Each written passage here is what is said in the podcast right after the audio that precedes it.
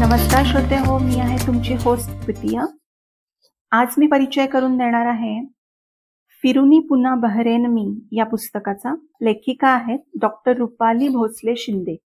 लेखिका एक आयुर्वेदिक प्रॅक्टिशनर आहेत. त्यांना वीस वर्षाचा अनुभव आहे. प्रत्येक स्त्री ही जन्मापासून अनेक शारीरिक व मानसिक भावनिक व वैचारिक स्थित्यंतरातून जात असते. जसे आपण म्हणतो गोंडस सुकुमार लहान मुलगी वयात आल्यानंतर कॉलेजला जाणारी अल्लड आपल्याच भावविश्वात रमणारी अनेक सोनेरी स्वप्न घेऊन बोहल्यावर चढणारी सासर माहेरचा समतोल साधत नव्या जबाबदाऱ्या पेलणारी नववधू. मातृत्वाची जबाबदारी आल्यावर सहजच स्वतः पलीकडे जाऊन आपल्या तान्हुल्याची ढाल बनून त्याला जीवापाड जपणारी हिरकणी. हळूहळू आपले करिअर फॅमिली फ्रेंड्स यांची सांगड घालत अनेक कसरती सहजपणे पेलणारी ती. स्वतःला हरवून नवरा मूल संसार यामध्ये रमलेली ती. त्यांचे हास्य म्हणजे जणू तिचे हास्य.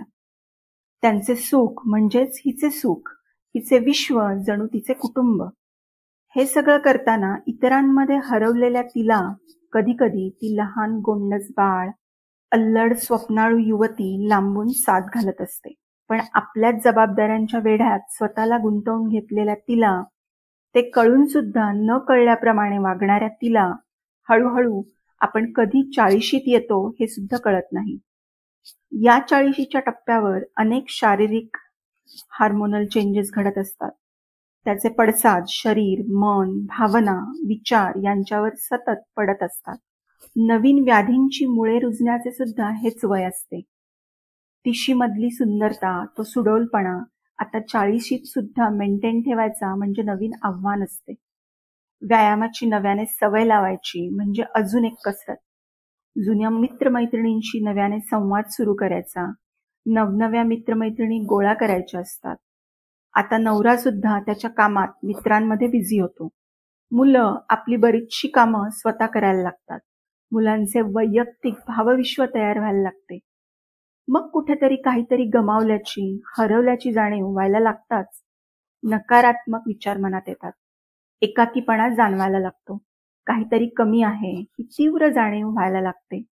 तगमग होते अस्वस्थता जाणवते. जे हवे आहे ते मिळत नाही. जे मिळतंय ते नको वाटतंय. मग आता काय करायचं? काय हवं आहे हे कसं शोधायचं? हे का होत आहे? हे सगळं कसं उलगडायचं? आता काय खायचं? रुटीन कसं प्लॅन करायचं? व्यायाम काय करायचा? तेच सौंदर्य कसं जोपासायचं? स्वतःचा फिटनेस आत्मविश्वास कसा वाढवायचा? थोडक्यात जे जगायचे राहून गेलं ते भरभरून कसं जगायचं? स्वतःच्या अस्तित्वाचा शोध कसा घ्यायचा? म्हणजेच वयाच्या या टप्प्यावर आलेल्या प्रत्येकीच्या आयुष्यात नवी उमेद आणण्याचा पुन्हा नव्याने आयुष्य जगण्याचा मार्ग कसा शोधायचा? पुन्हा नव्याने बहरण्याचा नवीन प्रवास कसा सुरू करायचा? या व अशा अनेक प्रश्नांची उत्तरे व यशस्वी वाटचालीसाठी मार्गदर्शन मिळण्यासाठी नव्याने पुन्हा बहरण्याचा प्रयत्न करण्यासाठी हे पुस्तक नक्कीच वाचायला हवं. पुस्तकाचं नाव आहे फिरुनी पुन्हा बहरेन मी. लेखिका डॉक्टर रुपाली भोसले शिंदे. धन्यवाद श्रोते हो. आजचा आपला पुस्तक परिचय तुम्हाला कसा वाटला हे आम्हाला जरूर कळवा. पुन्हा भेटूया पुढच्या एपिसोडमध्ये